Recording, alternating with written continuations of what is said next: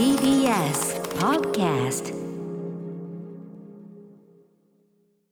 はい、火曜です。宇垣さん、よろしくお願いします。やったー。あ、実物の日でございます。今日リアル、えーはい、実物じゃない日もいますからね。リアルじゃない時もあります。二次元の時もあって、はい、全部もうコンピュータープログラムによって、ね、そうだから、あ、夢かなと思うんですよね、えー、夢です。そういう時夢ですね。もう全然もうそのそういう薄ぼんやりしたファジーの存在としてえやらせていただいております。ライブスター歌丸でございます。で、あの宇垣さんね、あの、はい、今日はですね、リスナーから結構ある一つのトピックについて集中して、はい、えー、こういっぱいこうメールが来ておりまして、何かと言いますと、えー、昨日なんですかね、昨日公開会になった読み切り漫画、ちょっとあの日付が変わった瞬間かな、えーはいはい、しかもその日付が変わった宇垣さんもね、日付が変わった瞬間、あ、私あの日付が変わった瞬間ジャンププラスを徘徊するっていうまあ癖があって、あ、はい、チェックするあれなんですね、はいはい、新しく上がった漫画見るっていう癖があるんですけど、えー、癖が癖っていうか、まあ、仕事仕事もあるけどね仕事じゃない、完全に私の楽しみのために、はい、そうですか。あのおそらくじゃあその宇垣さん全く同じものを目撃された、はい、えー、読まれたなと思いますが、えー、例えばですね、ラジオネーム竹取のゴリラさん、うん、えー、これまで光ってんのかなって言ったらごめんなさい。あ、ありがとうございます。そういうね一個一個拾っていく声も大事な姿勢でございます、えー、これまで聞くだけのリスナーでしたが、初めてメールを送らせていただきます。ありがとうございます。と言いますのも、えー、少年ジャンププラ、えー、プラスにてネット公開された藤本たつき先生の読み切りルックバックのあまりの凄みに、恐るべき完成度に動揺して朝からつい筆を取った次第です。ありがとうございます、えー、公開された瞬間からネットでも話題になっていましたので、すでに読まれた方も多いと思いますが、えー、物語の構成力やカット割りの巧みさなどはもちろん、作品で用いられているモチーフ、引用されている作品のオマージュなどなど、とにかく語りたいことが山ほど出てくる作品でしたので、アトロクリスナーやパーソナリティの皆さんにもお勧めしたい作品ですであるとか、えー、こっちも紹介しようかな。本若さんだね、えー、歌丸さん、宇垣さん、こんばんは、えー、昨日ジャンププラスにして公開された藤本達樹先生の読み切りルックバックはもう読まれましたか。宇垣さんは読まれた、うん、読みました、えー、私は藤本先生が大学時代を過ごした山形出身で、しかも登場人物の藤野のように幼い頃絵がうまいと大人たちにもてはやされ、うん、将来は美大に行くのもありかなと思う子供でした。しかし小学校高学年になるとポスターや絵画コンクールで選ばれ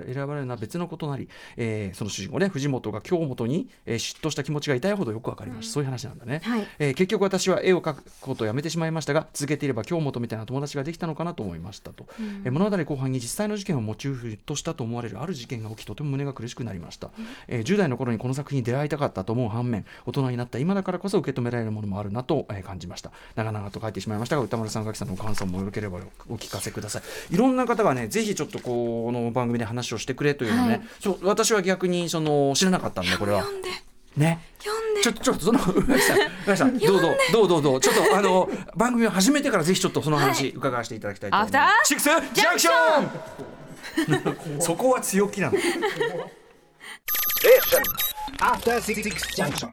しちがつはつか火曜日、時刻はろくじさんぷんです。ラジオ同期の方もラジコ同期の方もこんばんは。 ティービーエス ラジオキーステーションにお送りしているカルチャーキュレーションプログラム、アフターシックスジャンクション、通称アトロック。パーソナリティは私、ラップグループライムスターの歌丸です。そして火曜パートナーの宇垣美里です。いや、ルックバック読んでほしい。テンポ感がね、びっくりしました通常のねテンポ感ね、まあ、とにかくもう改めて言うと、はい、えっと、藤本たつき先生は、えっと、チェーンソーマンの、はいはい、大ヒット飛ばして先生が、まあ、一部が終わって、はい、で久しぶりに、まあ、読み切りという形で、うんうん、あのジャンププラスって本当にアプリで、ね、はい、無料で読めるものなんですけれども、元友も読めますよ。元友もね、うちの番組関連で言うとね、はい、うん、なんだけど、日付が変わった瞬間新しいその曜日でアップされるものが上がるから、うん、私はあの日付が変わった瞬間見に行くんですけれども、どで、あ、え、後ろのたつき先生が書いてる、うんうん、いや、だって長ーと思って、ね、あその読み切りでもちろんあのサクッと読めるけど、まあ、それなりのボリュームひゃくよんじゅうページあって、あ、ドスンとするわ。そうなんです。でも体感が本当じゅうよんページぐらいの気持ちでパッと読んじゃう。そう、あまりにも良すぎて、うん、夜中だったの。今だって日付が変わった瞬間ですから、うんうん、妹にマジでいいから読んでくれと送って、うんうんう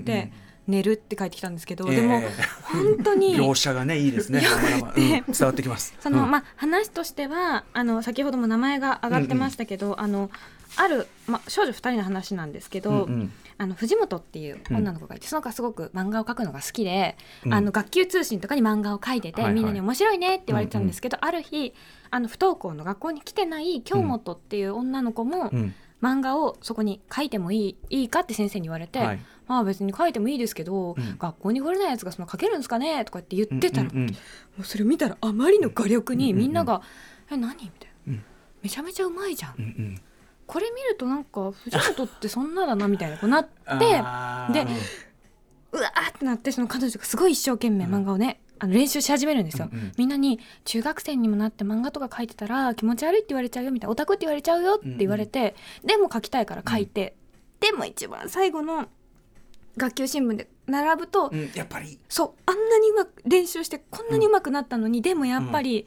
京本のが圧倒的にうまくて、はい、やーめぴって思うんですよ。やっぱりそのね才能話はちょいちょいこの番組に出てきますけどね。そうもう心折れちゃって、でも最後にモーツァルトかサリエリかって話出てきます。そうそう、うん、最後にあの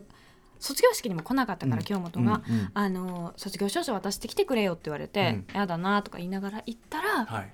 ファンですって京本が言うんですよ。ほうほうずっと読んでました、うん、あのあれもあれも面白かったけど特にごねん生になってからすごく良くなりましたね。それは彼女が負けらんねえと思って書き始めてから、はいはいはい、すごい好きですって言って、うんうん、その二人は友達になって、うんうん、一緒に漫画を描いたりとか投稿したりとか、うんうん、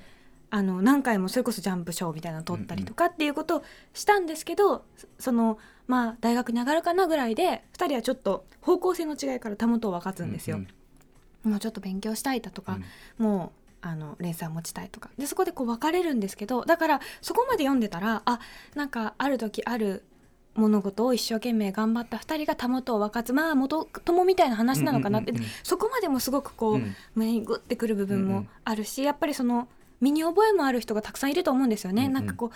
これが自分で一番だって思ったものがもっとすごい人がいて、うんうん、それはね な, なんならか、ね、ある、ある道に打ち込んだ人ことがある人ほど必ず、ねね、あの出会う件でしょうからね。とかそのあ小学生の時漫画何書いてたけどいつの間にか書かなくなったなってなんか、はいはいはい、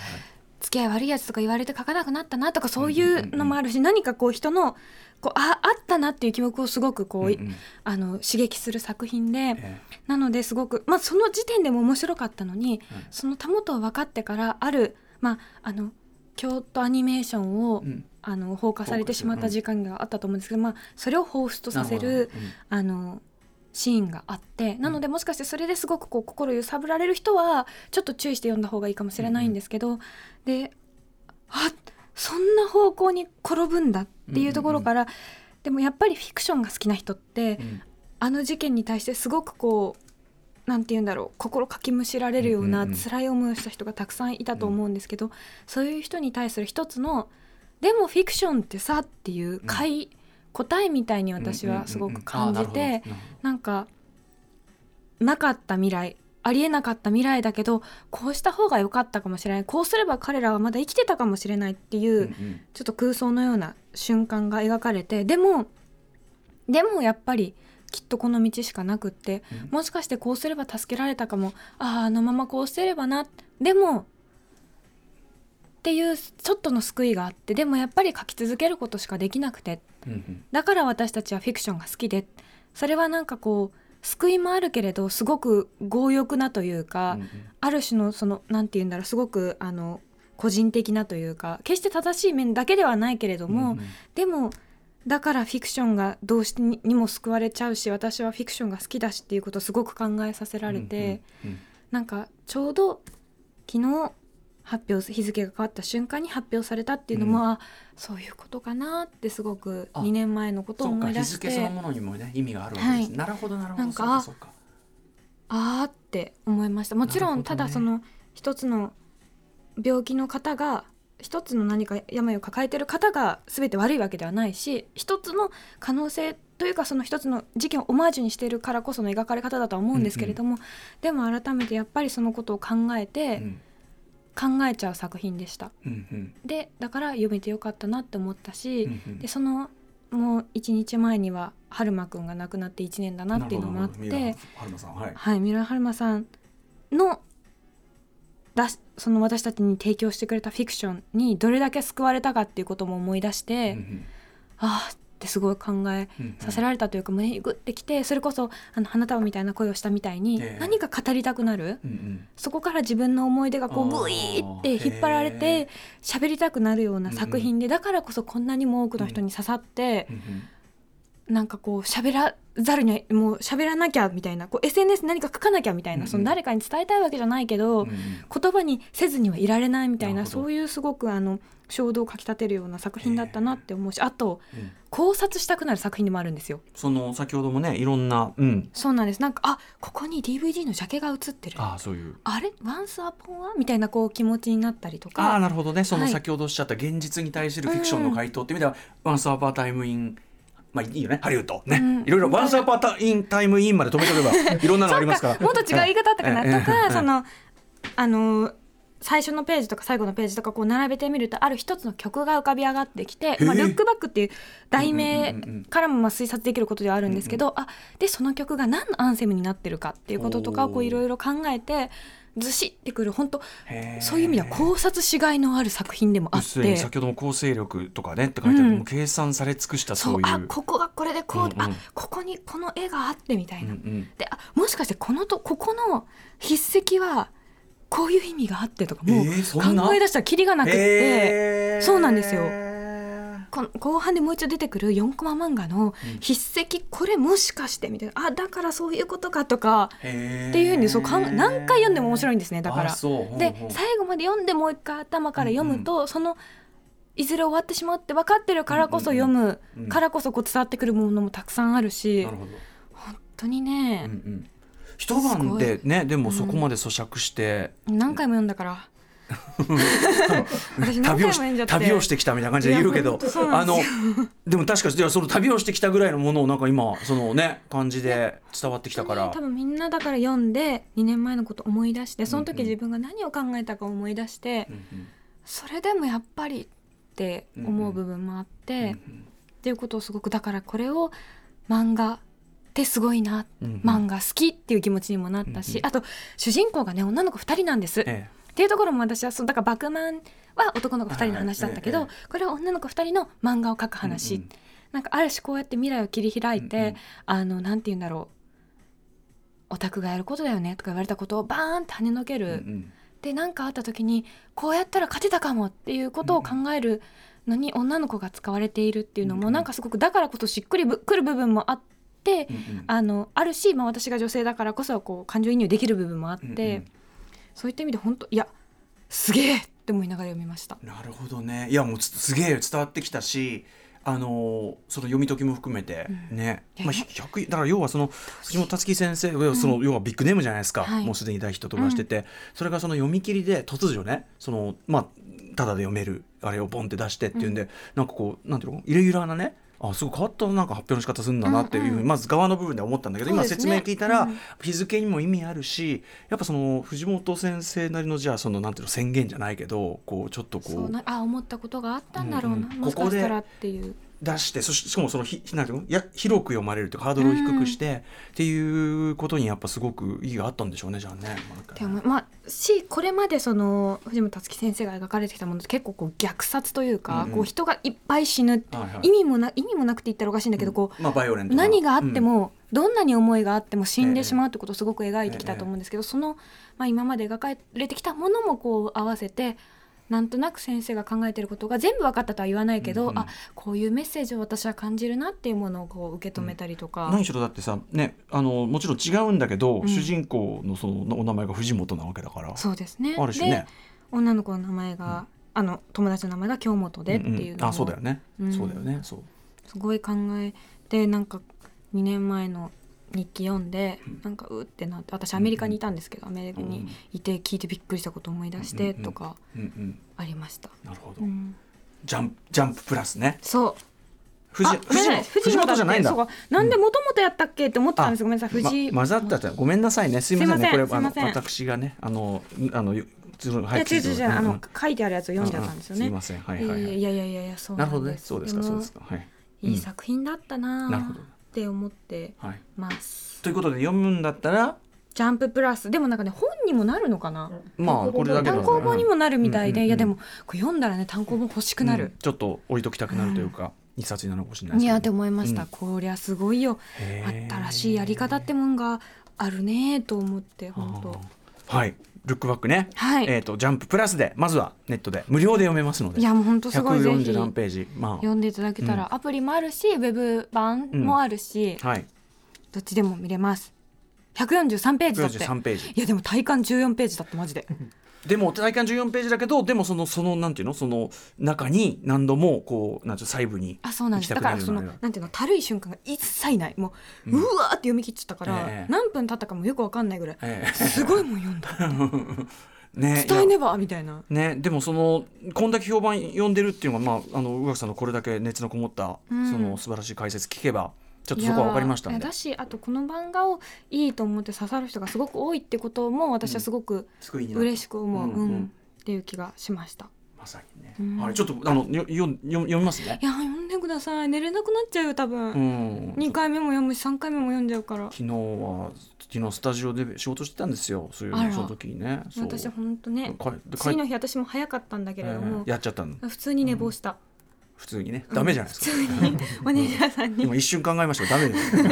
はいはい、まあ、そんなこと下で待ってますって言われてはぁみたいなあそれだそのパターンだはぁってなります。お疲れ様でございます。すいませんでした、はい、ごめんなさい、ねえー、ジャンププラスでね読めますね、はい、ブックバックですということで、えー、様々な面白を発見して紹介するカルチャーキュレーションプログラムアフターシックスジャンクション、今夜のメニュー紹介いってみましょう。この後すぐはカルチャー界の気になる人物動きを紹介するカルチャートークのコーナー。今夜はアニメ評論家の藤津亮太さんにしちがつから放送されている注目アニメとおすすめのアニメ映画をご紹介いただきます。藤津さん結構あの語りたい作品が多いみたいなので、ね、ポンポンと言って聞かなければ、はいえー、そしてしちじから日替わりでライブや ディージェー プレイをお送りする音楽コーナーライブ&ダイレクト。今夜のアーティストはこちら、ろくがつじゅうににちに松崎しげるさんの名曲今後ろに流れてます銀河特急をカバーしたなないちばん、そしてしがつじゅうしちにちにはファーストフルアルバムワンを エルピー 版でリリースした音楽ユニットジョーダン伯爵のお二人がアトロク初アトロクには初登場なんですよ、ね、意外だったね。アトロク初登場です。そしてしちじよんじゅっぷん頃からは新概念提唱型投稿コーナー、いつもお送りしておりますマイスイート方面はお休み。今夜から金曜までは ユーネクスト プレゼンツ映画花束みたいな恋をした特別企画をお届けします。昨日のねあの監督の土井信彦さんをお招きして、うん、であのメールを紹介してたんですけど、やっぱね花束メールはちょっとやばい、元とも急にやっぱしみんなちょっとエモいなんていうかね、えー、その頃の気持ちがうわーってなっちゃいますよね。しかもこっちにそれが転移するそう人生、うん、人生そしてはちじ台の特集コーナービヨンドザカルチャーはこちらです。アラブの人も日本のアニメめっちゃ好き特集 by シャムルカマルビンカフサこと高取屋明さん。両方名前がどっちの名前もかっこいい、うん、世界で人気の日本のアニメ、その人気はアラブ諸国にも及び近年では日本のアニメを影響の受けたですねアラブオリジナルの作品も生まれつつあるんだそうです、うん、そこで今夜は現地でシャムルカマルビンカプサシャムスシャムスカマルビンカプサなるあだ名ですけど、これ意味はちょっと後ほど伺いますけども、長いからあだ名なのかという感じがしますけどね、えー、中東一有名な日本人のオタクっていうか中東一有名な日本人らしいよ、うんね、中東でだってどうやって有名になったんだろうって不思議ですけれどもどうやってのし上がったのか、うんえー、高取明さんにアラブと日本アニメについてお話を伺っていきます、はい、番組では皆様からの感想や質問などお待ちしています。アドレスは歌丸 アットマークティービーエスドットシーオードットジェーピー 歌丸 アットマークティービーエスドットシーオードットジェーピー まで読まれた方全員に番組ステッカーを差し上げます。また番組では各種 エスエヌエス も稼働中なのでちょっと見てみてくださいちょっとちょっと覗いてみてください見てみてください。それではアフターシックスジャンクション行ってみよう。アフターシックスジャンクション